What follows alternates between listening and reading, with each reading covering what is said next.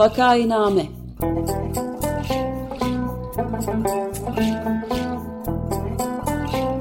Salgın günlerinde memleket manzaraları. Hazırlayan ve sunanlar Güven Güzeldere, Ömer Madra ve Özlem Tekin.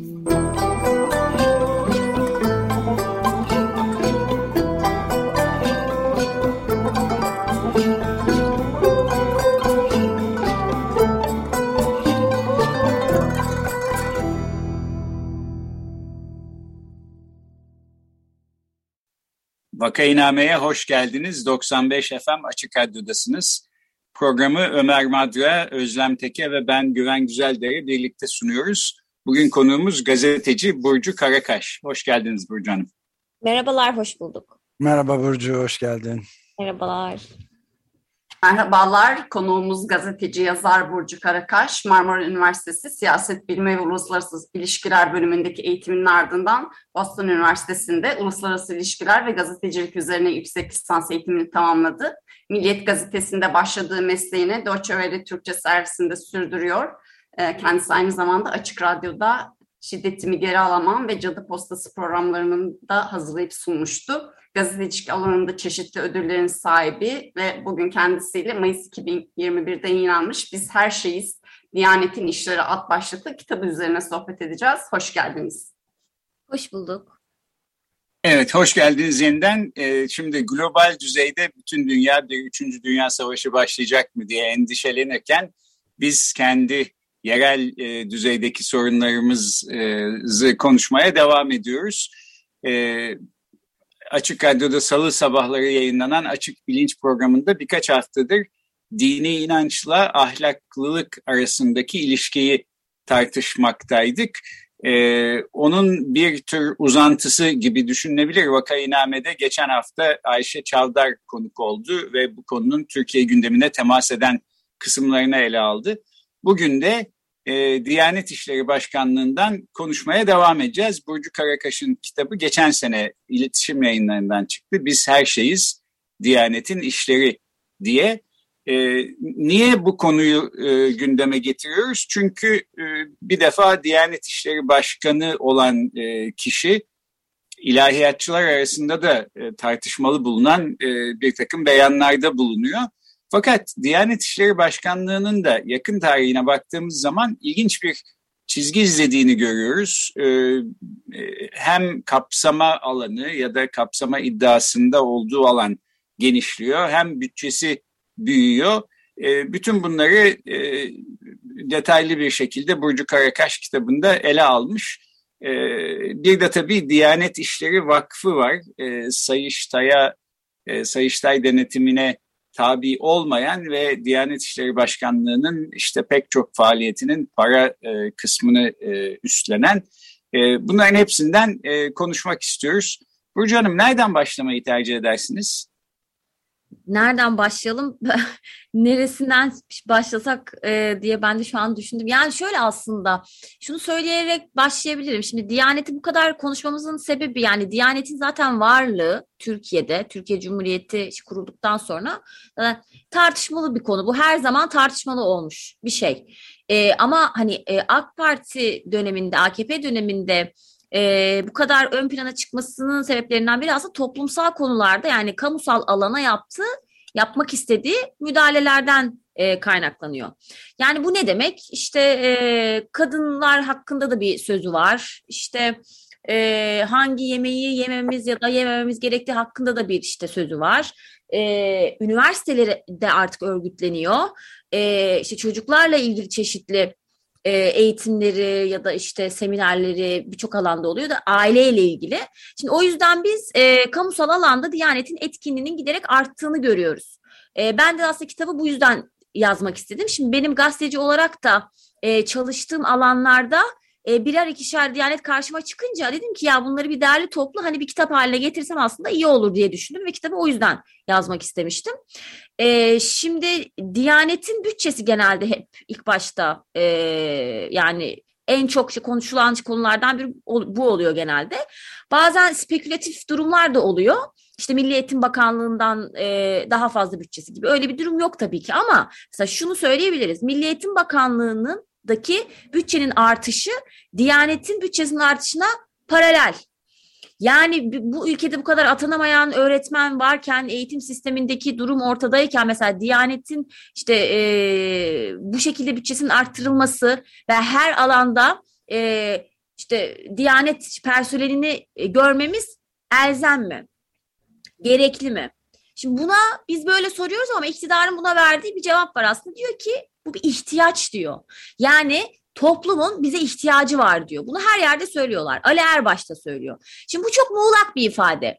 Kimin ihtiyacı, neye göre ihtiyaç, bununla ilgili bir araştırma mı yapılmış gibi. Yani hani biz biliyoruz ki aslında işte bir e, bazı yerlerde hani aslında gereği olmasına rağmen mesela birden fazla cami inşa edilebiliyor ama aynı yerde aynı sayıda okul yok ya da çocuklar başka bir mahalleye ya da işte başka bir semte E, gitmek durumunda kalabiliyorlar. Şimdi o yüzden bu tabii ki biz aslında Diyanet'in araçsallaştırıldığını görüyoruz e, siyasi iktidar tarafından. E, o yüzden aslında hani Ali Erbaş'ın işte Erdoğan'ın gittiği şeylerde, ziyaretlerde hep yanı başında olması da özellikle son zamanlarda bu da bir tabii e, tesadüf değil. E, işte bu adli yılın e, açılışında hatırlarsınız çok tartışmalı olmuştu. Ali Erbaş da oradaydı ve hani duayla açıldı e, adli yıl. Şimdi o yüzden tabii biraz hani toplumun e, dindar nesil söylemini e, hatırlarsak mesela dindarlaşmasına yönelik e, hamleler atıldığını görüyoruz. Bu hamleler açısından Diyanet'te önemli bir konuma yerleşiyor ama sadece bu da değil.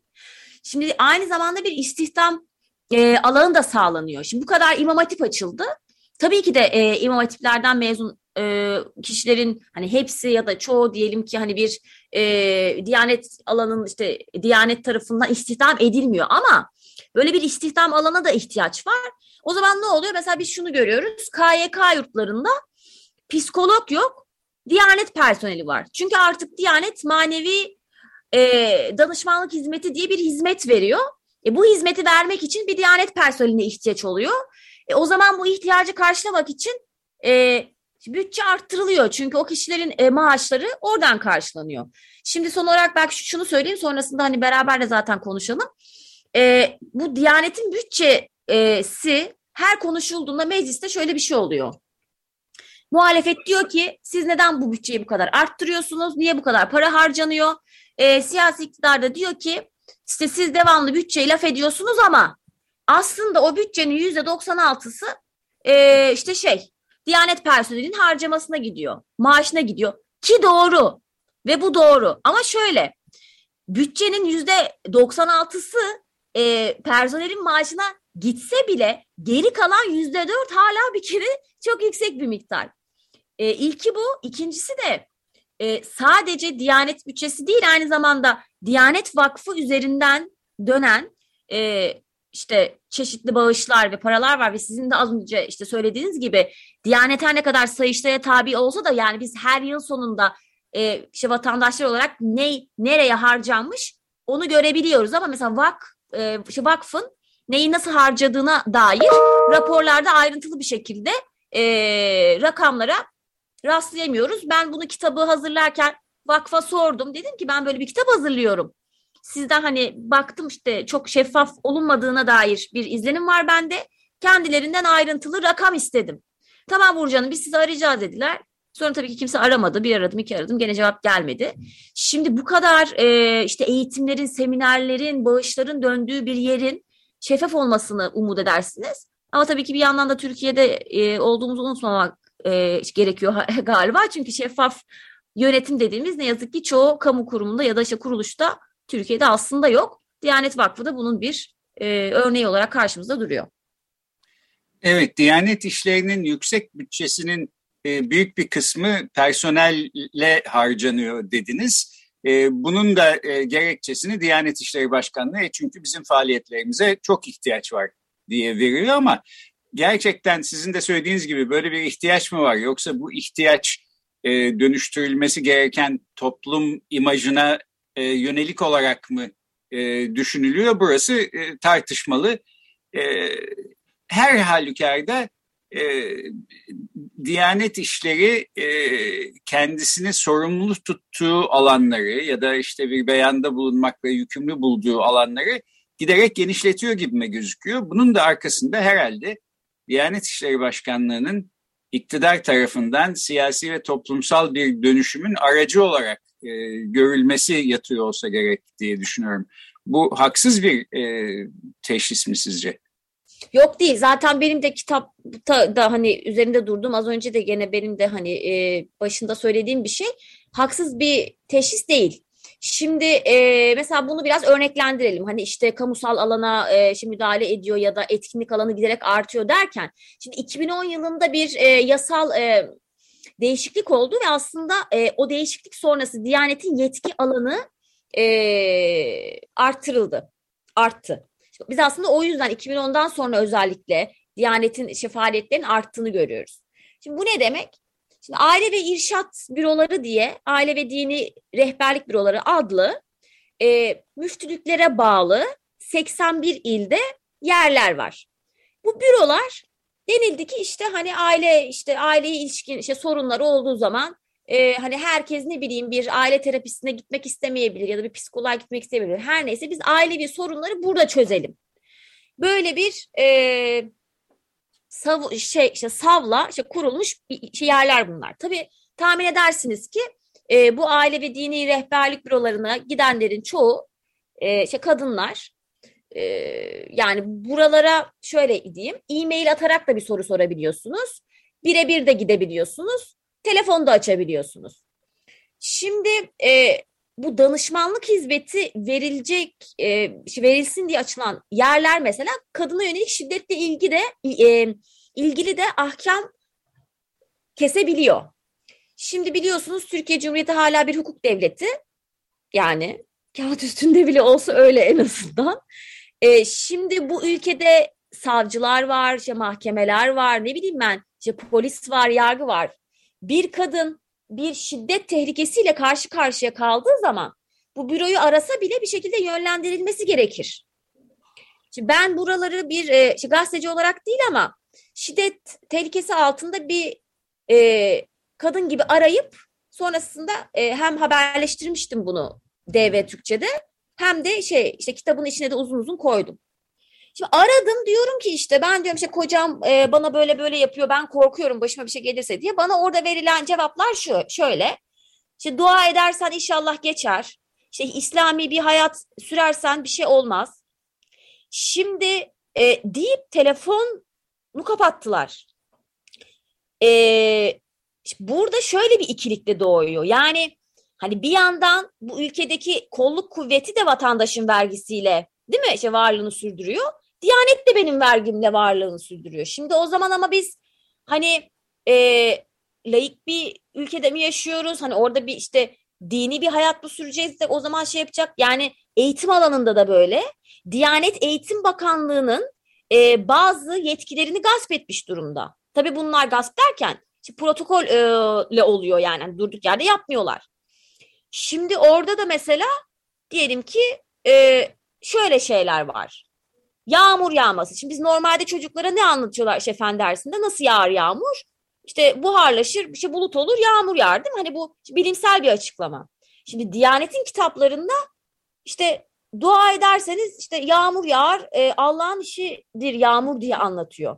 Şimdi çocuklar açısından da hani bu çünkü değerler e, eğitimi altında bir ders var. Orada veriliyor, orada anlatılıyor. Fen dersini alan çocuk bir yanda başka bir şey dinliyor, öbür tarafta başka bir şey dinliyor. Şimdi öbürü gibi yani bir ikilik hani biz e, nasıl bir e, düzende yaşıyoruz? Hani e, dini kaidelerin geçerli olduğu bir ülke kurulmak isteniyor ama baktığın zaman hani fiili olarak bu oluşmuş durumda. Hani aslında bildiğiniz gibi hala Türkiye işte laik bir e, ülke en azından bu iddiada yani en azından kağıt üstünde bu iddiada diyelim.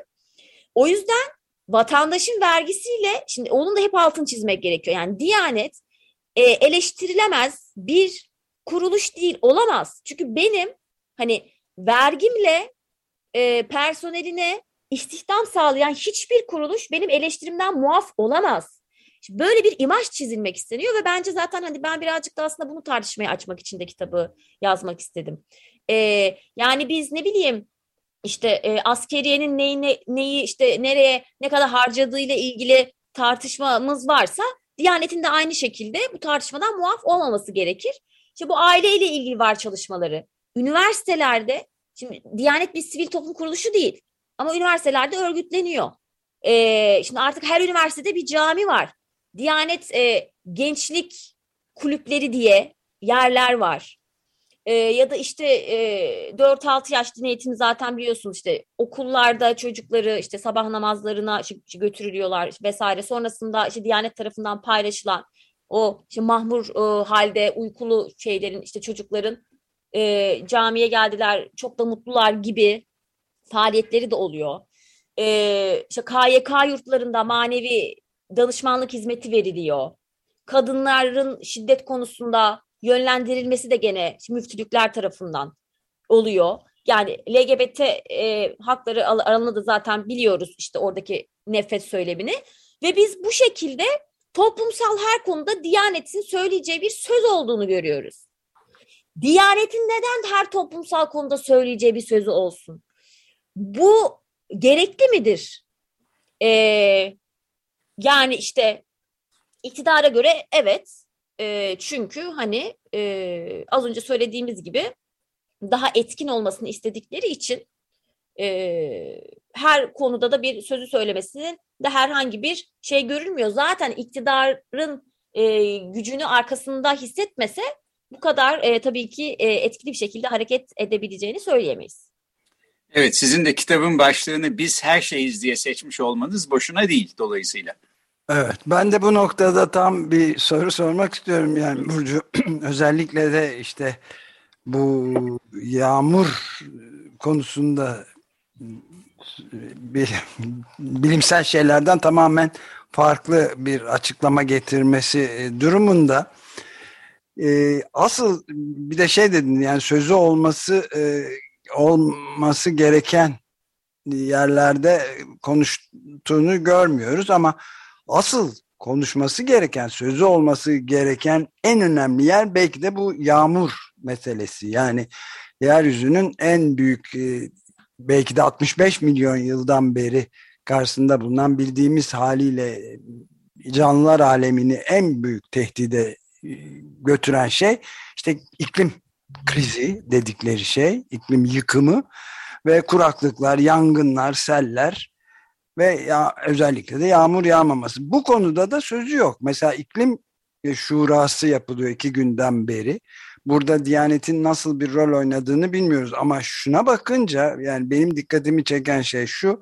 Mesela Katolik alemi bir buçuk milyarlık yani bir virgül bir milyar insana hitap eden ruhani lideri Francesco'nun çok önemli uluslararası toplantılara başkanlık etti ve bütün bilim insanlarını da bu konuda aralarına toplayıp büyük papalık genelgeleri falan yayınladığını biliyoruz bu konuda, küresel ısınma, ısıtma vesaire meselesinde.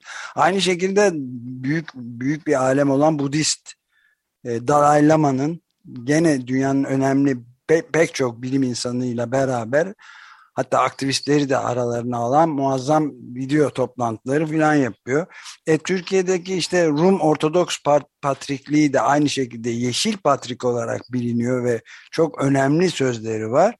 E, Protestan Kilisesi de Canterbury Başpiskoposu, Rowan Williams başta olmak üzere pek çok insan şey yaptı. Yani Desmond Tutu'ya kadar Afrika'daki din, bir tek İslami alanda fazla bir söz şey yapmıyorlar. Bir söz söyleme durumu yok ve Türkiye'nin de özellikle Diyanet İşleri'nin de önemli iddialarından bir tanesi benim bildiğim ya da yakıştırdığım kadarıyla bu konuda öncü olması dünyada. Bu konuda hiç sesinin, sadasının çıktığını görmüyoruz. Bir zamanlar yıllar önce, çok on beş yıl kadar önce bir bildirge falan olmuştu, Diyanet İşleri'nden bir toplantı yapmıştı ama şimdi görmüyorum. Buna ne diyoruz? Nasıl yorumlayacağız? O, o ya aralarda ama çok nadir. Çünkü artık bence şey ortamda çok siyasi olduğu için tabii daha böyle toplumsal konular hakkında mesela hutbeler oluyor.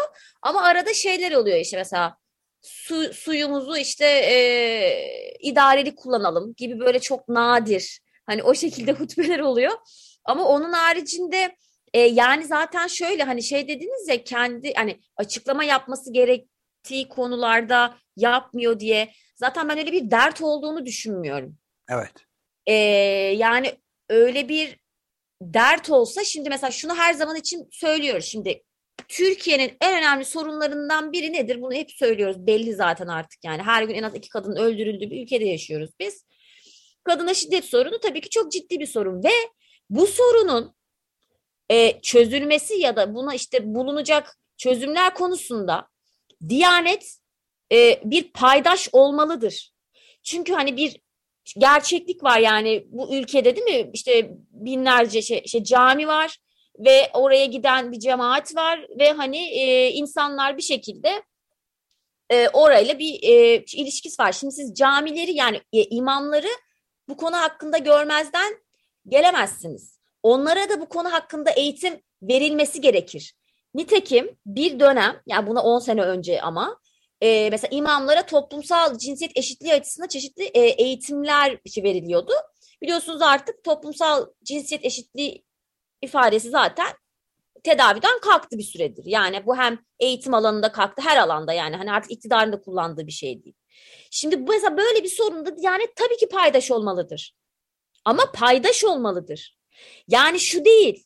Aile Bakanlığı bugün mesela örnek verin Mor Çatı, değil mi? Mor Çatı yıllardır, seksenli yıllardan bu yana çok ciddi bir tecrübesi var bu alanda. Yani işte kadınlarla devamlı şiddet gören işte kadınlara verdiği eğitim, hani onlara işte bir sığınak ve çok ciddi bir. Şimdi Aile Bakanlığı Mor Çatı gibi bir kadın örgütüyle işbirliği yapmıyor. E, Diyanetle gidip yapıyor. Ve e, hani şimdi orada da şöyle bir şey var. Rahatsızlık duyulan şey şu. Toplumsal şey diyoruz ya, bir şeyi bir şeyin e, yerine koymak. Şimdi İşte kadın hareketi mesela kadına şiddet konusunda tabii ki feminist bir söylemde bulunuyor. Yani feminist bir yerden görüyor. Şimdi feminizm de ve şey, feministler de düşmanlaştırıldığı için şimdi onlar da bu konuya karşı çıkmaları gerektiğini farkındalar şiddet konusunda. O zaman diyorlar ki biz buna başka bir şey bulalım. Merhamet. Mesela Diyanet'in bütün kadına şiddet konularında hep ön plana çıkardığı ifade merhamet. Kadın da insandır, yazıktır ve böyle yani neredeyse buna varan dövmeyin, yazıktır, elini kaldırma gibi. Çünkü şu hani şey, onu, onu ben her zaman söylüyorum. Yani kadın, Diyanet de e, kadına şiddete karşı bir de bir yandan, ama niye karşı? Bir de bir de bir de şu, şu şeyi var işin. Aileler dağılmasın diye. Çünkü şiddet gören kadınlar şimdi son dönemde boşanma davalarını açanların çoğu mesela kadın, yani ben şu an tam sayı aklımda olmamakla beraber kadınlar artık eskiye nazaran çok daha fazla açıyorlar dava işte boşanmak için. Ve ben şunu iddia ediyorum, zaten bu İstanbul Sözleşmesi'nden de belli bir şey. Ee, Diyanet'in bu kadar etkili olmasının şey sebeplerinden biri de vay efendim bu ülkede aileler dağılıyor e, argümanı üzerine bir şeyler yapma ihtiyacının doğması. Ne alakası var diyeceksiniz, çok alakası var. Aile ve Dini Rehberlik Büroları bu yüzden kuruldu. Kadınlar baktılar ki işte boşanıyorlar, biz bunları bir şekilde, bunlar gidiyorlar ayrılıyorlar, ayrılmasınlar, biz bunları bir ikna edelim kelimesi kullanılmıyor tabii ama oturalım bir konuşalım. E, İstanbul Sözleşmesi'nden Türkiye'nin çekilmesinin de sebebi budur zaten. Yani e, açık açık da zaten söylüyorlar, işte boşanmış babalar platformu diye bir şey vardı, onların başlattığı bir şey üzerinden bu noktaya gelindi. Diyanet'in aileyle ilgili o kadar fazla etkinliği, o kadar fazla semineri, o kadar fazla düzenlediği panel var ki inanamazsınız. Ne kitapçıklar basılıyor, ne kitaplar, ne eğitimler. İnanılmaz paralar harcanıyor. Ee, o yüzden de e, yani işte şey, e, üzerinde vazife olmayan gibi düşünüyoruz ama Diyanet şu anda hani kadın şiddet konusunu çözme konusunda da kendisine üzerine şey vazife görüyor. Çünkü onu da aileye bağladığı için kadını aile içinde konumlandıran, konumlandırmak isteyen bir iktidar var. Diyanet de bunun bir e, aracı haline e, şey gelmiş durumda. E, iklim içinde dua edersen yağmur yağ diyecek herhalde yani. Direkt bu, öyle diyorlar bu, bu arada. Evet. Öyle, öyle, öyle deniyor zaten. Evet. E, peki ben de bu noktada o zaman önümüzdeki iki haftanın programlarında e, Türkiye'deki kadın hareketinden, Kadının İnsan Hakları Derneği gibi sivil toplum kuruluşlarının faaliyetlerinden ve İstanbul Sözleşmesi'nden çıkılmış olmasından sonra neler yaşandığından konuşacağımızı duyurmuş olayım. E, benim son bir sorum, programın sonuna geldik. E, Diyanet İşleri Başkanlığı'nın Türkiye Diyanet Vakfı ile olan ilişkisine hiç değinmedik. Belki bunun hakkında da bir iki cümle e, edip öyle kapatsak. Hı hı. Şimdi geçenlerde e, Ali Erbaş da söylemişti, işte biz bütçemizin arttırılmasını isteyeceğiz çünkü istediğimiz şeyleri, faaliyetleri yapamıyoruz diye. O zaman da gene bu olay olmuştu. O kadar paranız var, nasıl yapamıyorsunuz? Şimdi aslında Diyanet'in, mesela üniversitelerde diyorum ya, işte Diyanet e, Diyanet'in kurduğu işte kulüpler var. Örgütleniyorlar. Şimdi mesela bu örgütlenme dediğim, orada o örgütlenme kapsamında yapılan faaliyetleri Diyanet aslında Ee, işte karşılamıyor harcamaları. Vakıf e, üzerinden diyorlar ki işte bize buradan bağış yapabilirsiniz e, deniliyor. Sonrasında oraya yapılan işte bağışlar üzerinden diyelim ki e, üniversite öğrencilerine yönelik İngilizce kursu açılıyor ya da işte ne bileyim siyer kursu açılıyor. İşte çe- çeşitli kurslar açılıyor. E, şimdi o yüzden aslında Diyanet'in bu toplumsal alanda yürüttüğü faaliyetlerin çoğu vakıf tarafından elde edilen bağışlar üzerinden yürüyor. Ama vakıf tabii ki sadece bunu da yapmıyor. Ee, çok fazla işte zamanımız yok, o yüzden cami konusuna değinerek şey yapabilirim. Şimdi e, Türkiye Diyanet Vakfı tarafından dünyanın her yerine inşa edilen e, camiler var. Yani Rusya'dan tutun Amerika'ya kadar, işte ne bileyim işte Kazakistan, İngiltere falan, her yerde neredeyse. Ve inanılmaz paralarla tabii ki bu camiler inşa ediliyor. Ee, onların gene inşası için de toplanan para gene vakıf üzerinden toplanıyor. Ve mesela ben haber için gene aralarda mesela bilmem ne cami için şu kadar şey milyon dolar harcandı falan gibi bazı sayılar net, ama çoğu da mesela şöyle şeyler görüyorsunuz. Diyor ki işte e, Kazakistan'a yapılan cami için yaklaşık bilmem kaç milyon dolar harca... Ha, yaklaşık ne demek? Hangi yaklaşık? Yani bunun E, maliyeti bilinmez mi? Bilinmesi, söylenmesi gerekmez mi? Hani şeffaflık, hani yani hani şey, hani çünkü çok şeffaf olduklarını iddia ediyorlar bir yandan da, o yüzden bunu özellikle söylüyorum. E, dediğim gibi Diyanet'in harcamaları konusunda Sayıştay'ın hazırladığı raporlar var. Her sene biz bunlara bakabiliyoruz ve fakat Türkiye Diyanet Vakfı Sayıştay'a tabi olmadığı için ayrıntılı olarak nereye, hangi kalem ne harcanmış bilinmiyor. Ve bunun da e, yani bu tabii ki sonuç olarak Diyanet'in uzantısı, ona ait bir e, şey olduğu için de e, vakıf olduğu için de ve artık neredeyse şirketleştiği için de, holding gibi e, hareket ettiği için de vakfın da neyi nereye ne kadar harcadığını vatandaşın bilmesi gerektiğinde altını çizelim. Evet, peki böylece galiba bitiriyoruz. Ee, Diyanet İşleri İşte bir toplumsal dönüşümü gerçekleştirmek için bir araç olarak kullanılmaya çalışıyor. Ne derecede başarılı oldu? Yani bu kadar yaygınlaşması, bütçesinin artmasına oranlı olarak bir e, e, araçsal başarı sağladı mı? Bunu herhalde işte belki bir on sene sonra dönüp baktığımızda daha iyi e, görebileceğiz. Bugün gazeteci Burcu Karakaş'la geçen sene yayınlanmış olan Biz Herşeyiz Diyanet'in İşleri kitabından konuştuk. Çok teşekkür ediyoruz Burcu Hanım. Burcu çok teşekkürler. Ben teşekkür ederim. Teşekkürler.